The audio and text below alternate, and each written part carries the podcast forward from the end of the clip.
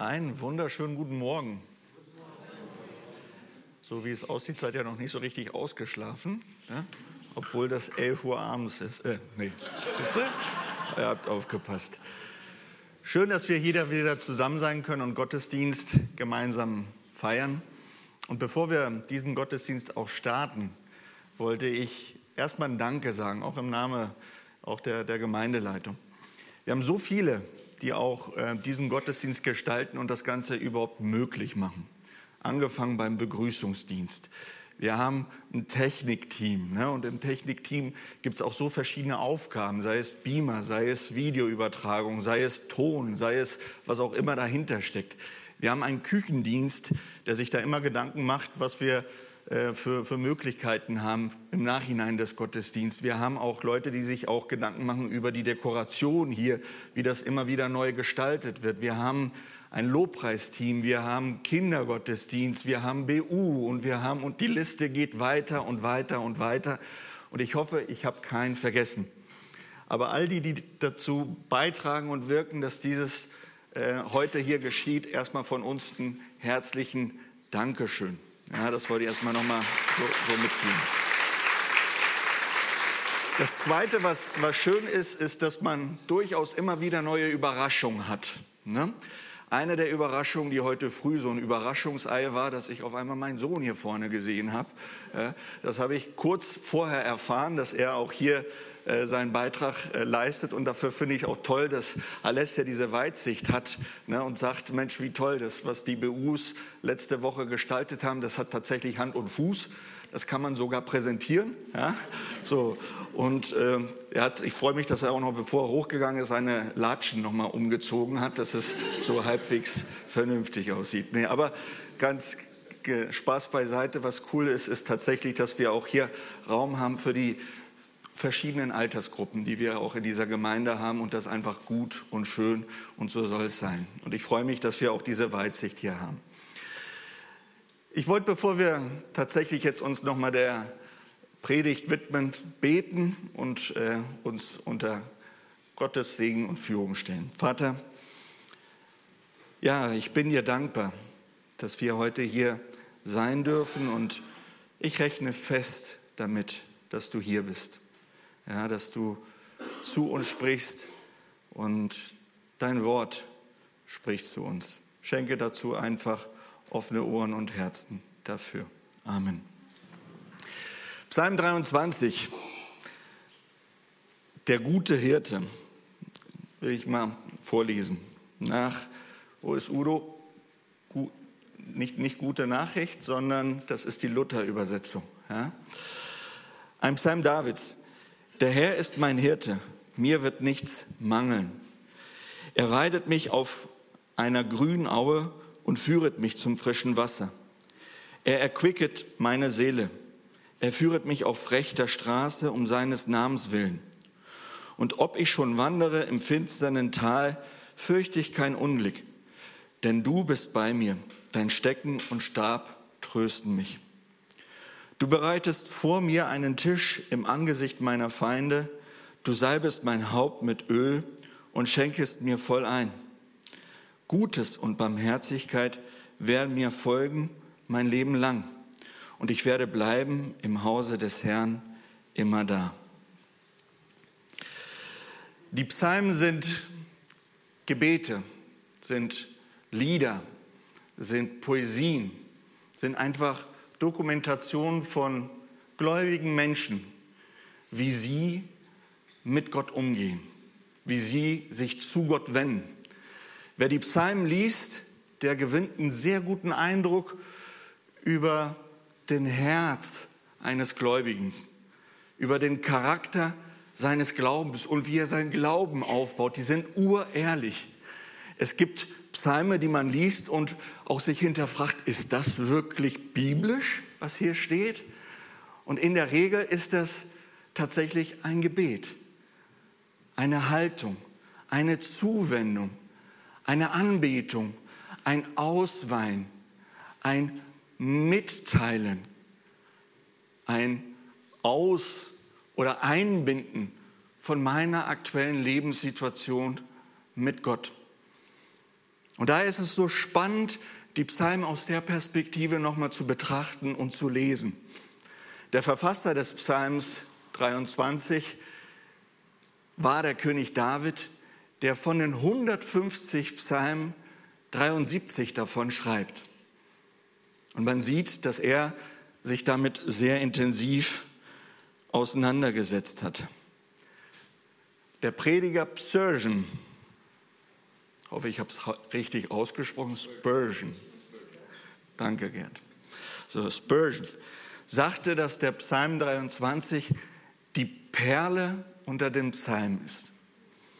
Ein anderer Prediger, offen gesagt, den kannte ich vorher nicht, das habe ich nur in den Kommentaren vorher gelesen, also Stewart Perone, so, sagte, und deshalb zitiere ich nur, weil ich eigentlich ihn jetzt nochmal zitieren möchte, er sagte, es gibt keinen anderen Psalm, der alle Zweifel, Sorgen, Ängste und Nöte auf einer solchen wunderbaren Weise in den Hintergrund stellt wie dieser.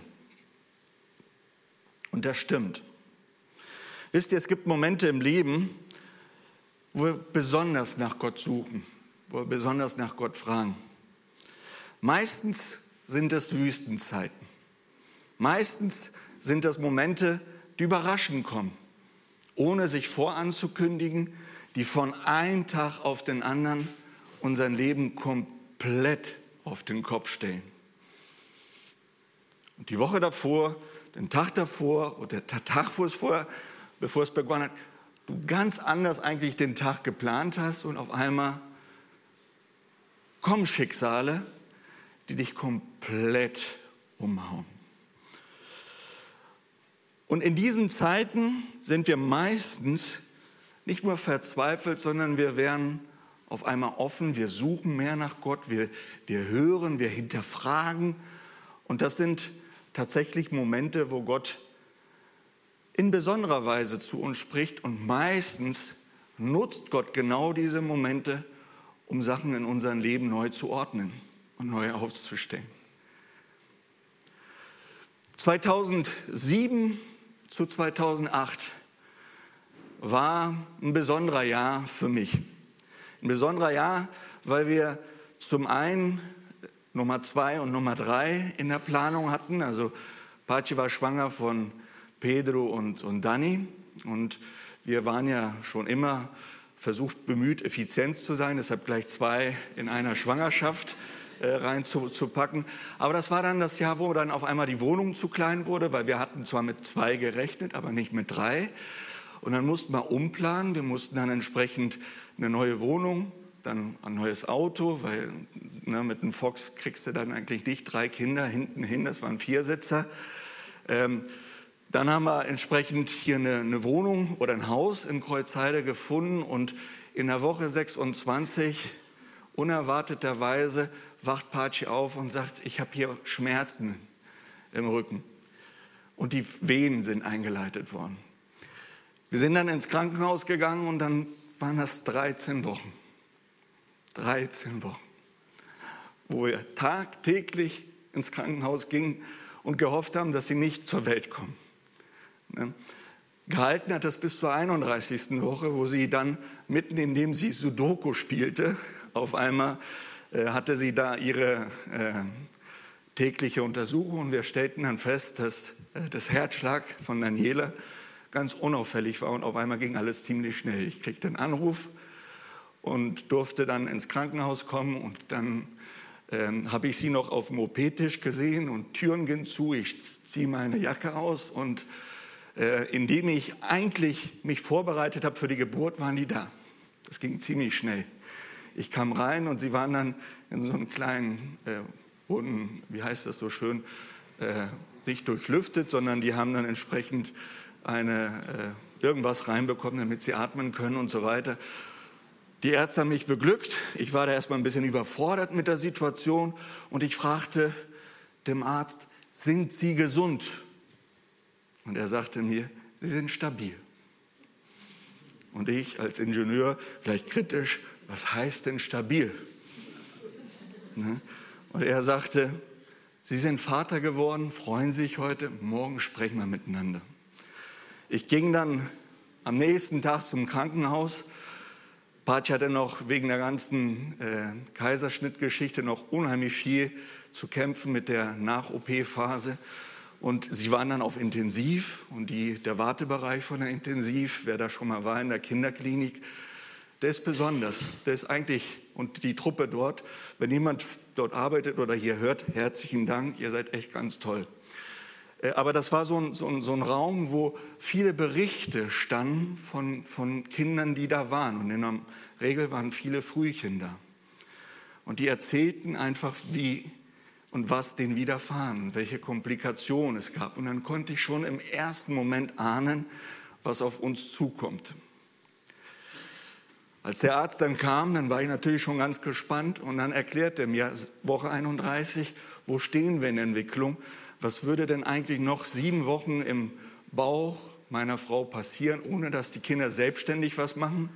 Und welche Phasen sie durchdringen müssten, bis 38, bis die Reife gegeben ist, dass sie überlebensfähig sind. Und deshalb müssen sie erstmal auf Intensiv bleiben, weil sie das jetzt selbstständig machen müssen. Ich wusste nicht, ob sie sehen werden. Ich wusste nicht, welche Art von Erkrankungen noch chronisch hochkommen können, ob sie Herzprobleme haben würden, alles möglich. Also die Liste war groß. Und das war die Zeit, warum erzähle ich das? Wo dieser Psalm 23 auf einmal mich tagtäglich begleitet hat. Tagtäglich. Ich kannte diesen Psalm vorher nur von den Hollywood-Filmen, wo es um irgendwelche Trauerszenen ging oder irgendwelche, wie heißt das so schön, Beerdigungen ging. Das habe ich nie so richtig ernst genommen und den fand ich immer schön.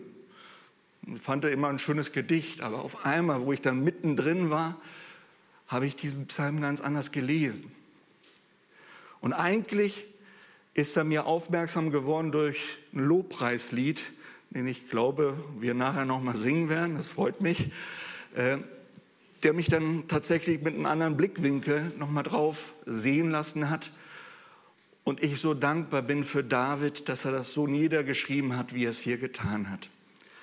Und ehrlich gesagt war das, was vor 15 Jahren passiert war, nicht dann das letzte Mal, wo ich an Grenzsituationen gekommen bin, aber dort war das erste Mal, wo dieser Psalm ein Anker für mich war, der Hoffnung, ein Anker der Freude und auch der Stärke. Und ich möchte euch so ein bisschen mitnehmen auf das, was mir dann über diese 15 Jahren, weil dort hat es angefangen. Aber ich bin dann, wo ich dann an meinen Grenzen kam, gerne mal wieder an den Psalm 23 gekommen. Und den habe ich immer wieder dann neu gelesen und dann neue Aspekte gelernt. Und deshalb möchte ich mit euch, Klammer auf, kein Anspruch auf Vollständigkeit, was ich hier mit euch teile. Mit Sicherheit ist der Psalm viel breiter als das, was ich heute euch einfach nur mitteilen möchte. Aber ist zumindest ein kleines Zeugnis und Erkenntnis und ja, eine Lernkurve, die ich machen durfte. Und daher möchte ich euch in meinen Gedanken da nochmal mit reinnehmen. Vers 1, und das Schöne ist nochmal, wer da schreibt, ist der König David. Ne? Hinterkopf behalten. Der Herr ist mein Hirte. Mir wird nichts mangeln. Der Herr, der Schöpfer, der Allmächtige, der große Gott, der Allwissende, der mittendrin ist, der alles in der Hand hat, ist ein Hirte? Nein, der ist mein Hirte. Und da schreibt ein König, weil er weiß, was für eine Macht ein König hat, aber er wusste, dass er einen Gott hat, der viel, viel größer ist, viel, viel stärker ist. Und ein König, der zu Beginn seines Lebens, Hirte war. Und er wusste, mit was für eine Fürsorge, mit was für ein Herz, Mit was für einer Einstellung ein Hirte, ein guter Hirte, das mit seiner Herde meint. Und er bezeugt und sagt, dieser allmächtige Gott ist mein Hirte. Er ist mittendrin, mitten in der Herde. Er beobachtet die Herde. Er kennt all seine Schafe beim Namen. Er ist Fürsorger. Er ist Helfer. Er ist Beschützer. Und aus diesem Grund, aus dieser Zuversicht, sagt er, es hat mir nicht gefehlt, denn er sagt, es wird mir nichts fehlen, es wird mir an nichts mangeln, weil ich weiß, wer hinter mir steht. Und daher ist es so wichtig, dass wenn man gerade in solchen Wüstenzeiten ist, dass man sich das wieder vor Augen führt. Der Herr, war nicht ich, der Herr ist mein Hirte. Und mit der Glaubenshaltung sage ich, mir wird nichts fehlen, nichts mangeln. Und wir wissen, Jesus sagt das im Neuen Testament und bezeugt das von sich selbst. Er sagt, ich, in Johannes 10, 11, ich bin der gute Hirte. Der gute Hirte lässt sein Leben für die Schafe. Der Mittling, der nicht Hirte ist, dem die Schafe nicht gehören, sieht den Wolf kommen, die Gefahr, und verlässt die Schafe und flieht. Und der Wolf stürzt sich auf die Schafe und zerstreut sie. Denn er ist ein Mittling und kümmert sich einfach nicht um seine Schafe, die auch nicht seine sind. Ich bin der gute Hirte, ich kenne die meinen und die meinen kennen mich. Wie ich meinen Vater kennt und ich auch den Vater kenne. Und ich lasse mein Leben für die Schafe. Und er hat noch die Weitsicht zu sagen, ich habe noch andere Schafe, die sich nicht aus diesem Stall sind. Auch sie muss ich herführen. Und sie werden meine Stimme hören und es wird eine Herde und ein Herd werden. Das ist die Einstellung, die wir von Gott erwarten können. Diese Hingabe, diese Liebe. Er lässt, er gibt sein Leben komplett für seine Schafe. Und das macht Hoffnung, wenn man das verinnerlicht. Und das Schöne ist, dass diese 6 Verse nicht nur aufbauend sind, sondern die bringen ganz, ganz viele Facetten, ganz, ganz viele Aspekte, die, wenn man sie durchdringt und versucht tiefer zu legen, ein Segen sind. Vers 2 heißt, er weidet mich auf einer grünen Aue und führet mich zum frischen Wasser. In anderen Übersetzungen heißt es, er lagert mich auf einer grünen, saftigen Wiese. Er gibt mir genau das, was ich brauche. Und dieses Weiden, Lagern, das ist erstmal so eine passive Haltung,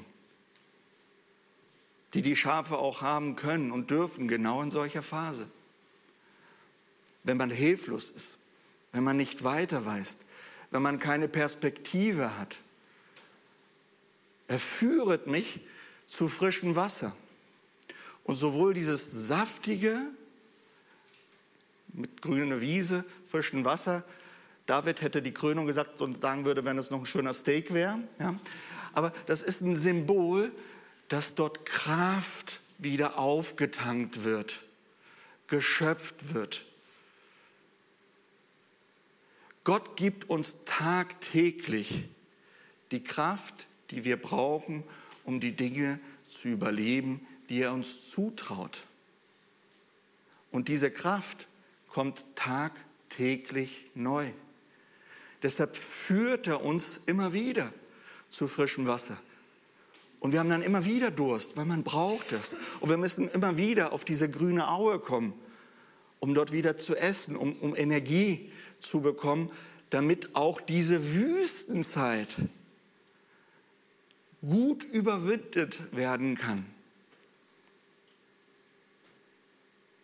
Ich finde das bemerkenswert, dass wir genau in solchen Situationen berichtet bekommen von vielen christlichen Biografien oder auch wenn man in der Bibel reinguckt, dass Menschen tatsächlich aus der Schwachheit heraus Stärke geschöpft haben.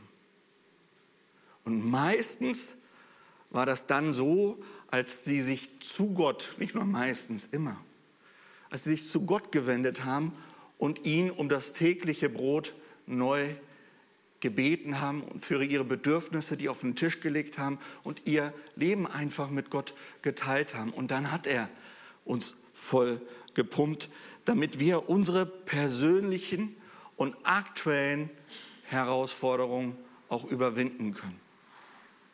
Und das ist auch ein tagtäglicher Prozess. Ich brauche Kraft. Aber nicht nur Kraft. Deshalb sagt er in Vers 3, er erquicket meine Seele. Und die Seele, ich habe da versucht ein bisschen tiefer reinzurennen, die Seele ist der Mensch durch und durch. Die Seele ist in solchen Momenten eine Achterbahn. Die Seele ist in solchen Momenten extrem dynamisch. Die Seele ist ein Feuerwerk an Emotionen. Die Seele kann mit vielen dieser Situationen nicht immer gesund umgehen. Und deshalb sagt David ganz bewusst, wissentlich, dass der Herr sein Hirt ist. Er wird auch deine Seele erquicken. Er steht diese Grundbedürfnisse in trüben und aufgewühlten Zeiten und bringt die Seele zur Ruhe. Er schenkt Geborgenheit, die nicht logisch ist, die man nicht erklären kann, die man, weiß Gott und nur er weiß, woher man die bekommt. Aber auf einmal wird man ruhig und kann sehr besonnen mit solchen Situationen entsprechend umgehen. Vers 3 sagt aber auch, er führet mich auf rechter Straße um seines Namens willen. In anderen Übersetzungen heißt es die Straße der Gerechtigkeit. Und für mich ist die Straße der Gerechtigkeit die Schule des Lebens. Gott nutzt genau diese Situation, ja, um an uns zu pfeilen, um an unseren Charakter zu arbeiten, um an uns Christus wachsen zu lassen. Und nur wenn wir so herausgefordert werden, nur wenn wir an unseren Grenzen kommen, ja, ist die Offenheit da, dass dann eigentlich der Hirte kommt und entsprechend dort nochmal pfeilt und dort nochmal arbeitet. Er gibt mir durch die Schule des Lebens die Chance, Sachen neu zu reflektieren, neu zu hinterfragen, neue Haltungen zu hinterfragen, umzukehren, zu verändern, zu lernen und sich permanent zu reflektieren. Und das Schöne ist, das ist, wie es hier so heißt, um seinen Namens willen. Das bringt noch einen zusätzlichen Aspekt in der ganzen Geschichte rein. Gottes Wesen ändert sich nicht. Gottes Charakter ändert sich nicht. Gottes Haltung ändert sich nicht. Und dieser gute Hirte, diese Eigenschaften, die wir von ihm lernen, die hat er nach wie vor intus, wenn er uns durch die Schule des Lebens führt. Und er weiß genau, was er dir und mir zutrauen kann, weil er weiß, dass am Ende des Tages dort eine gute Frucht entsteht.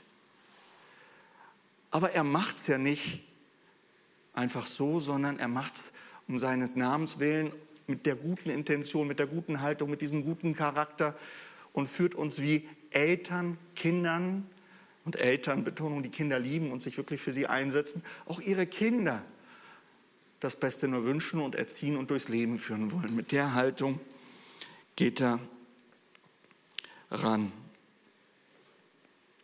Vers 4. Und ob ich schon wanderte im finsteren Tal, fürchte ich kein Unglück, denn du bist bei mir. Dein Stecken und Stab trösten mich. Ich bin kein Prophet, habe keinen Anspruch daraus zu sein, aber ich glaube und kenne keinen, der nicht durch dunkle und tiefe Täler des Lebens geht. Ich kenne keinen. Und interessant ist, dass ich wahrnehme, dass es, man denkt, naja, jemand, der, keine Ahnung, 60 ist, kann man das schon erwarten, dass er Täler hatte. Aber junge Menschen, Kinder, junge Erwachsene. Und wenn man sich mit Menschen mehr unterhält und sie mehr kennenlernt, dann nimmt man tatsächlich wahr, dass diese tiefen Täler mehr als nur ein Gedicht oder so. Und das ist Realität pur und pur. Und auch Lebensängste, auch furchterregende Situationen erleben junge Menschen und auch Menschen in ihrer Lebensphase immer und immer und immer wieder.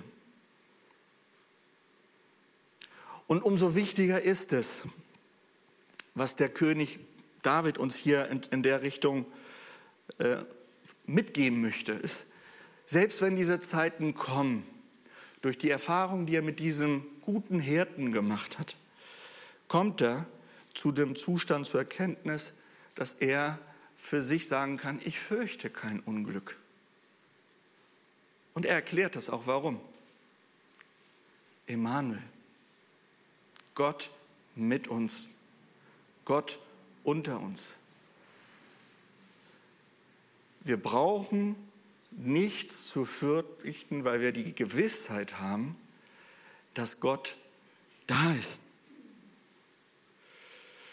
Und diese Gewissheit führt uns dazu, dass wir immer wieder nochmal vor Augen führen, dass wir wissen, der Hirte, erstmal kennt er den sicheren Weg.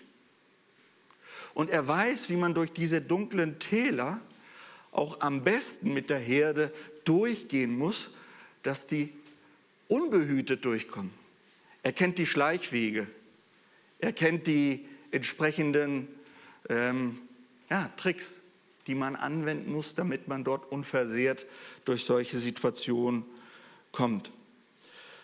Heißt, wir brauchen keine Sorge mehr zu tragen, wir brauchen diese Ängste nicht mehr aufzuschüren und entsprechend weiter zu füttern, sondern wir müssen sie und sollen die tagtäglich Gott immer zutragen und darum bitten, dass er meine Seele und meine Zweifel, meine Sorgen entsprechend stillt. Er gibt uns in solchen Situationen genau diesen Frieden, der höher ist als alle Vernunft, den wir auch nicht erklären können.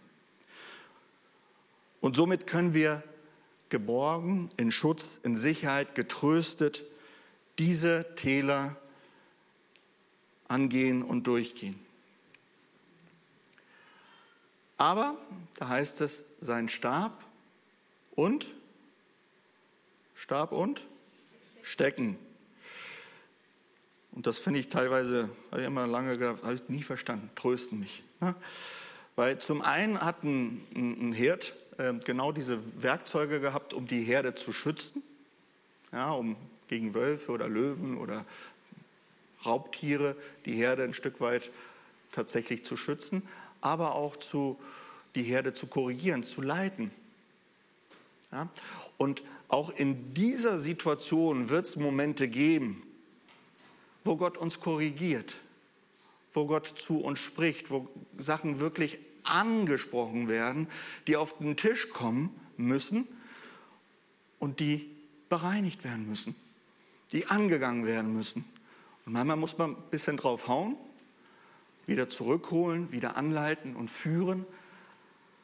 Aber im Endeffekt ist das ein Trost. Ist das das Ziel? Ja? Warum Gott das auch zulässt. Ja, und genau der Hirte hat genau diese zwei Werkzeuge da, um wieder zurückzuholen, zurückzuleiten, einmal mal vielleicht mal gegen die Hörner raufzuhauen, um einen wach zu küssen in der Richtung. Vers 5.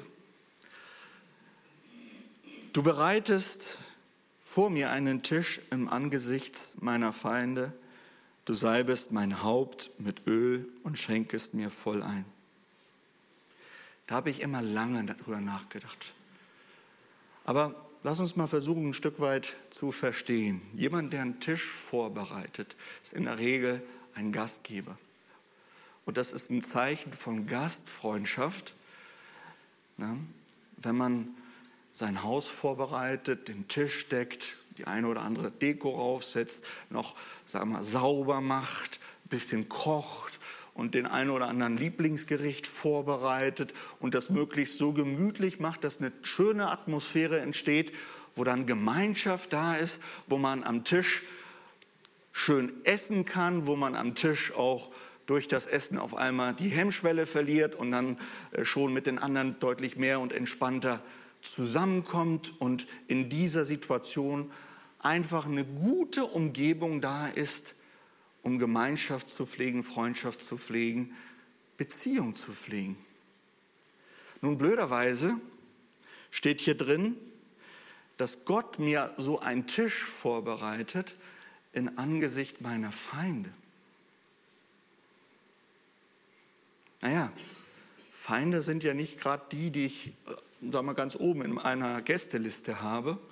Ja, und sind auch vielleicht die Menschen, wenn man die von Weitem sieht, wo man einen großen Bogen nochmal umgeht, bevor man die tatsächlich wieder face-to-face oder überhaupt ein Gespräch führen möchte oder muss.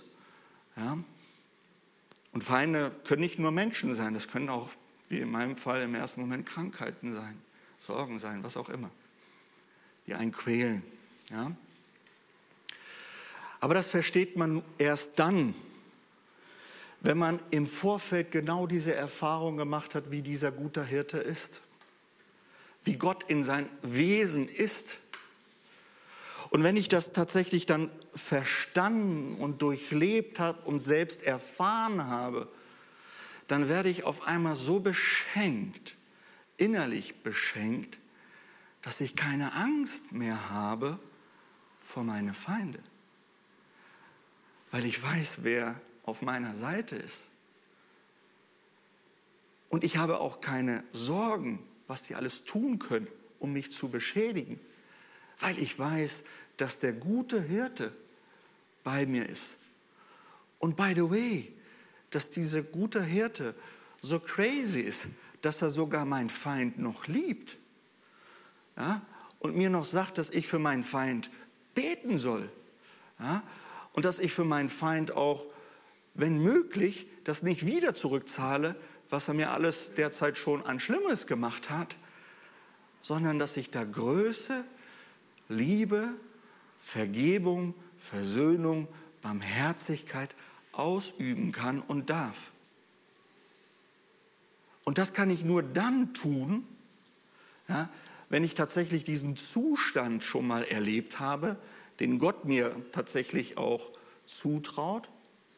Und deshalb finde ich das so passend, dass da drin steht, ja, du salbest mein Haupt mit Öl, weil die Salbung, später war das eine Salbung von Königen, aber die Salbung war eine Einweihung. Das war ein Unterstellen unter Gottes Führung, Fürsorge und wo man eigentlich signalisiert hat, ich gehöre zu Gott. Und genau wenn ich das verinnerlicht habe und verstanden habe, in der Tiefe, in der Dimension, kriege ich auch seinen Salb, seine Segnung und kann mit seiner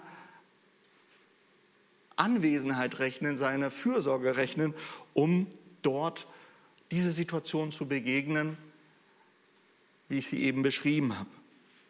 Und es heißt auch noch, dass er uns voll einschenkt. Das heißt, Gott, und wir können damit rechnen, dass wir einen Gott haben, der wohlwollend ist, der großzügig ist, der uns mit Freude begegnet und für uns Freude sich erwünscht. Ja, Wüstenzeiten sind alles andere, Trauerzeiten oder was auch immer, sind alles andere als Zeiten, wo ich gerade hier überglücklich bin. Aber genau da, in solchen Situationen, ne, und das ist der Wunder des Glaubens, möchte er uns so stärken, dass wir die Größe irgendwann bekommen, unsere inneren Themen selbst zu bewältigen, aber auch dann irgendwann mal nach außen, dass wir unsere Feinde auch in der Haltung begegnen können und das noch mit Freude und Großzügigkeit. Deshalb ist im Vers 6, ne, Gutes und Barmherzigkeit werden mir folgen mein Leben lang. Das baut aufeinander auf. Ich erlebe einen gnädigen, einen barmherzigen, einen gütigen, einen liebenden Gott, der mich so in der Form beschenkt und mein Becher immer voll macht. Und deshalb werde ich ein Leben lang Gutes und Barmherzigkeit, damit kann ich rechnen. Und ich kann das auch weitergeben. Und natürlich nicht nur für meine Feinde, sondern für alle. Und deshalb muss das für Christen, für gläubige Christen ein Lebensmotto sein, dass wir Menschen in der Form immer wieder neu begegnen, weil wir so von Gott beschenkt und empfangen wurden. Und wir wissen, dass wir bei Gott unser Zuhause haben, dass wir bei Gott Geborgenheit finden. Heimat und Heimatsgefühle ist was ganz Besonderes. Wenn jemand weiß, wo er zu Hause ist, wenn jemand weiß, wo er herkommt und auch sich damit identifiziert, das gibt ein unheimlich viel Halt. Und diese Heimatsgefühle können wir bei Gott finden. Deshalb endet er den Psalm 23 und sagt, und ich werde bleiben im Hause des Herrn immer da. Wir heißen ein Leben lang. Ich weiß nicht, wo du und in welcher Phase du gerade im Leben stehst. Vielleicht hast du gerade einen tollen Höhenflug. Schön, ich freue mich für euch, für dich. Aber vielleicht bist du gerade mittendrin, ja, und hast genau die Situation, wo du mit vielen Themen kämpfst. Und somit möchte ich dir nur Mut machen, dass du dich diesem guten Hirten zuwendest, ja, ihn anvertraust, bei ihm Schutz suchst, bei ihm Geborgenheit findest, Stärke findest, um genau diesen Alltag zu überwinden, tagtäglich. Gott segne uns und euch. Amen.